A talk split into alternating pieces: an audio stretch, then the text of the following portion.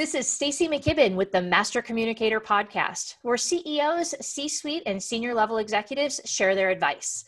It's six questions in nine minutes because the best leaders know how to share their ideas concisely and quickly. Let's jump right in. Question number one In a few sentences, tell me who you are and what you do. My name is Amos Schwartzfarb. I'm the managing director of Techstars in Austin and author of More Faster and essentially, what I do is I uh, I run an accelerator in Austin where I invest in ten companies every year. I bring them to Austin and work with them for ninety days, uh, and really for the life of their company, but intensely for ninety days here in Austin. Wow, that's amazing. So you've been really changing a lot of lives by the number of people you get to touch through that incubator. I bet. Uh, I, yes, and hopefully for the good. we'll let them tell us that part of the story. Question number two From your perspective, what's the best thing about leading people?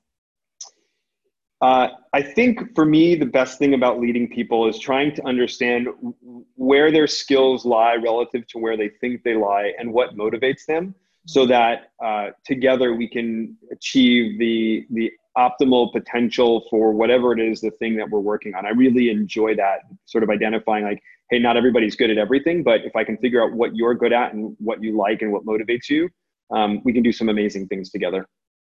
That you remind me of Gay Hendricks and The Big Leap. Are you familiar with that book, The Zone of, of Excellence versus Your Zone of Genius? Um, it, it's a really great book um, and totally speaks to what you're talking about here. Oh, cool. I'll um, check it out. Yeah. And, and identifying really, you know, that stuff that you can do well, but where the stuff that really gets you excited. Um, that's your zone of genius. So I love that, tapping into that piece. Question number three, and this one always gets uh, always makes me chuckle a little bit. I often hear from other business leaders that business would be great if it weren't for that pesky people problem. I'm curious, what are your thoughts on that? Gosh, I, I I think I've even said those words myself when I when I some CEOs are having challenges with the, the people, but I don't actually believe that. Uh, I, I I think what they mean is that not everyone is different and an individual, and a lot of people I believe think that people generally think like them, even if they don't say that out loud consciously. The, the expectation is, well, if I think this way, you probably do too uh, and I, I think you know this becomes the, challenge and the opportunity with managing people, which is how kind of what we were saying before. How do you identify the individual for who they are, and how do you work with each individual differently versus treating everybody the same? And especially in today's day and age, when you know the thing we're looking for, we're you know we're looking for automation, we're looking for repeatability in businesses so that we can grow and scale. Uh, and that is much, much harder, if not impossible, to do with people because we're all coming from different backgrounds and different places. So, how do you find the opportunity working with people based on what their strengths are? Yeah, and again, celebrating the strengths as opposed to beating up on our weaknesses, right? And then aligning people accordingly, which might mean you have to rearrange deck chairs every now and again and put people in the right seats, you know, yep. sort of idea. Absolutely, yeah. Love that. Um, question number four What other successful business leaders like yourself should be on the podcast? Who else should we be listening to? Ah, um, Kurt Rathmann, the CEO of Scale Factor, is a phenomenal individual. Uh, Rob Taylor, the CEO of Convey. Monica Landers, the CEO of StoryFit. Um, Maggie Williams, the CEO of Skipper gosh, I have a lot. I work with a lot of cities. How long, how long do you want me to go? Well, I, I think my point here is just for the audience, you know, as you think about um, where to continue to develop your leadership skills, you know, look around in your community. There are generally people within your network that, again, you know, much like Amos here, that you can just rattle off that are really, you know, powerful. Um, examples of you know who to who to become as as we you know go through this journey called life. yeah, yeah. Go Prince.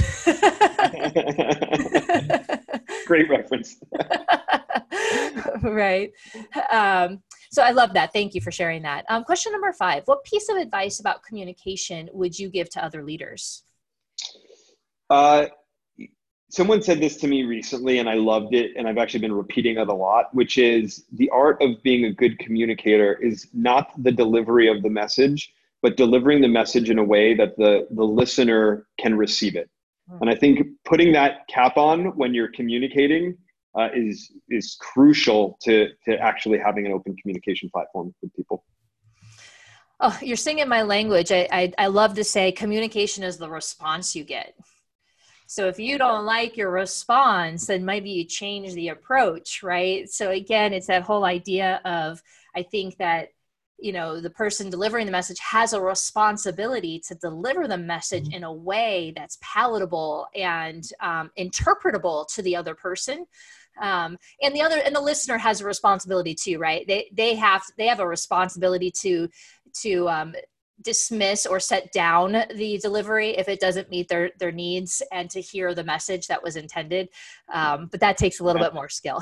Yeah absolutely you know i took a, an improv class a long time ago um, with the groundlings and one of the things that they taught it was like a 101 class but one of the things they taught you is don't try to look good try to make your partner look good and if everyone's always trying to make their partner look good then everyone looks good and I, i've tried to carry think about how do you carry that forward into business also Oh, I love that. Um, we just, oh, you made me think about a, a coaching session this week where um, the gal was challenged about her supervisor and, and some of the the challenges that she was having with with that individual. And we we we offered up, what if your job was to make them look good?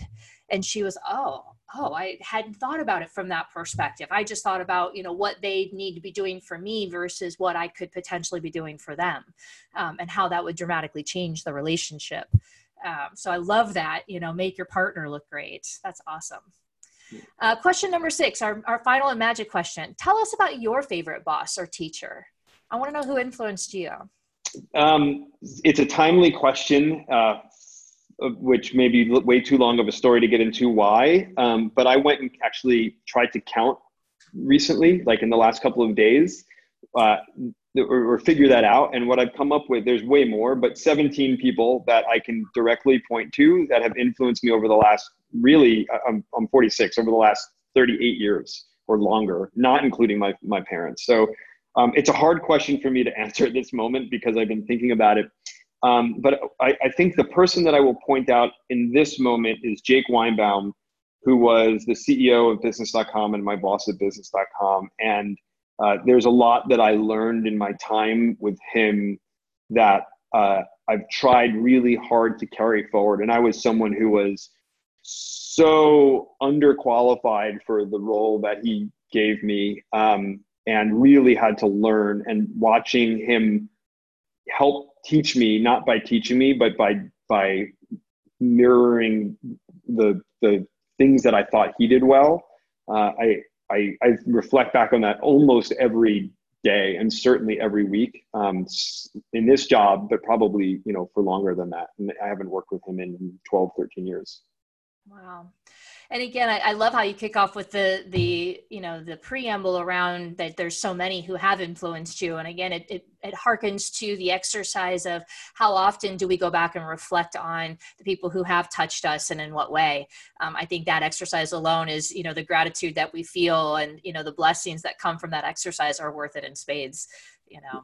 So thank you for sharing yeah. Well, I appreciate you being on, Amos. I think that, you know, again, your insights have been incredibly valuable. I know people are going to want to reach out. Where could they find you? Uh, I am, well, I'm, you can just email me at amos at techstars.com. I answer every email. Sometimes it takes me four or five days, but I do answer every email that I get that doesn't look like spam. And, uh, and I'm on LinkedIn and Twitter. I'm not very active on, on Twitter, but I'm on LinkedIn and Twitter as well at um, at Twitter, I'm at I am Amos Lee, and LinkedIn, I'm just Amos Schwartzfarb. That's awesome. Okay, well, and I'll put the contact information as well in our description so that if any audience members want to go and check check you out and find you, they can certainly do that. Well, this is Stacy McKibben with the Master Communicator podcast. For more insights and ideas, please go to www.concilioteam.com and we look forward to connecting with you next time.